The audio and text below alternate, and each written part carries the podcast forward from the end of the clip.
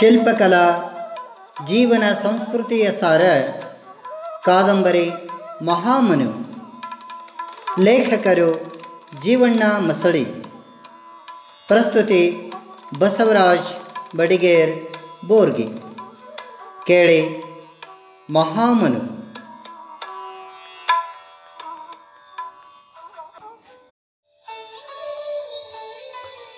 ಸಂಚಿಕೆ ತೊಂಬತ್ತೆರಡು. ಮಹಾಮನು ಪ್ರಶಾಂತಿ ಧಾಮವನ್ನು ಯಾವಾಗ ನೋಡೇನು?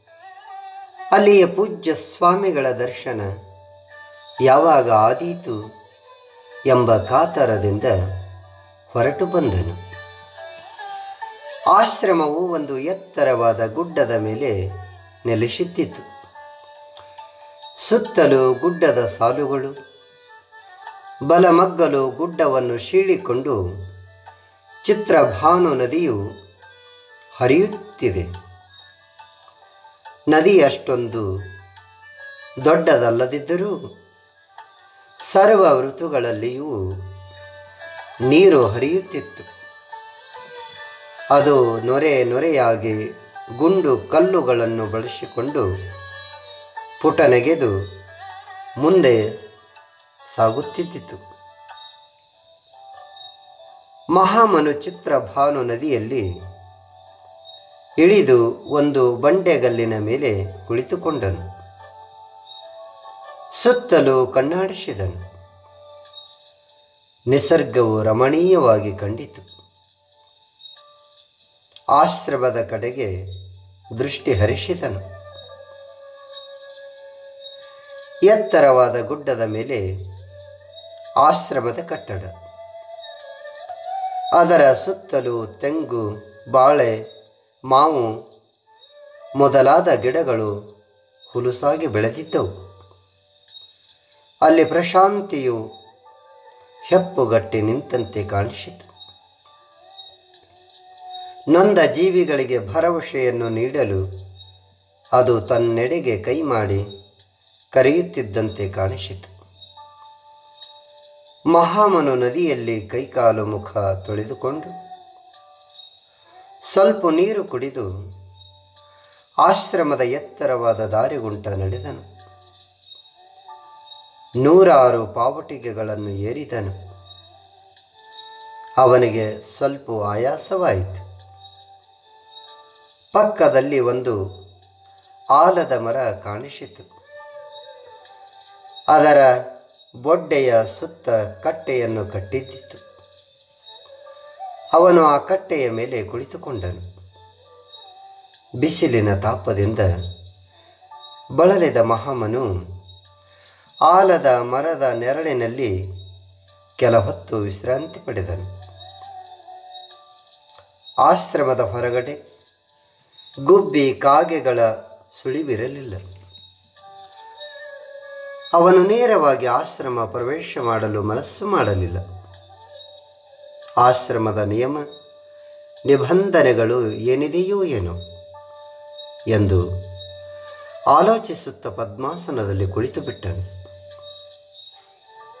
ಮಹಾಮನು ತಾನು ಕುಳಿತಲ್ಲಿಂದಲೇ ತನ್ನ ದೃಷ್ಟಿಯನ್ನು ಗುಡ್ಡದ ಕೆಳಗಡೆ ಹರಿಸಿದನು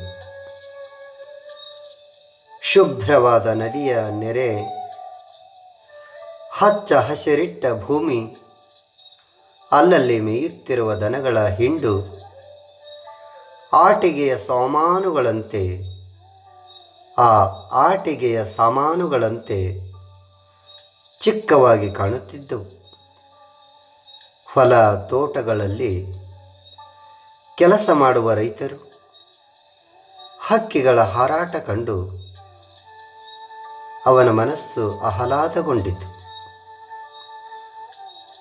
ಕೆಲ ಹೊತ್ತಿನ ಮೇಲೆ ಒಬ್ಬ ಮನುಷ್ಯ ಆಶ್ರಮದ ಹೆಬ್ಬಾಗಿಲಿನಿಂದ ಹೊರಗೆ ಬಂದನು.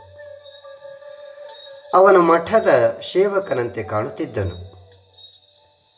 ಅವನ ಮೈ ಮೇಲೆ ಕಾವಿ ಅಂಗವಸ್ತ್ರ ಇತ್ತು.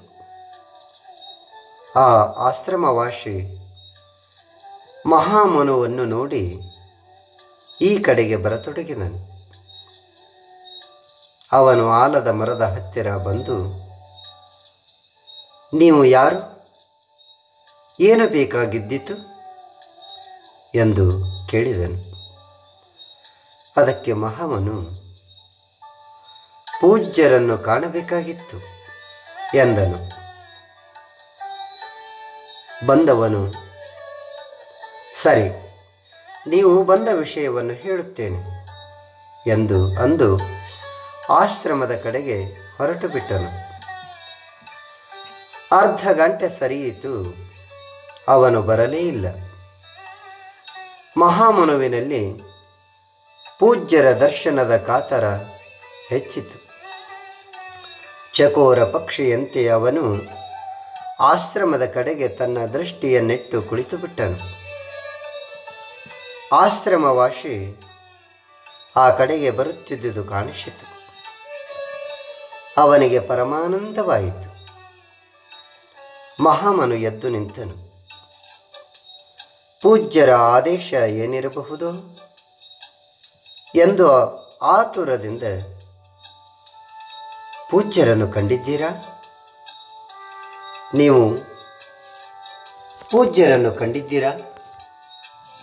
ಎಂದು ಮಹಾಮನು ಆತುರ ಕಾತುರದಿಂದ ಆ ಆಶ್ರಮವಾಸಿಯನ್ನು ಕೇಳಿದನು. ಆಶ್ರಮವಾಸಿಯನ್ನು ಕೇಳಿದನು.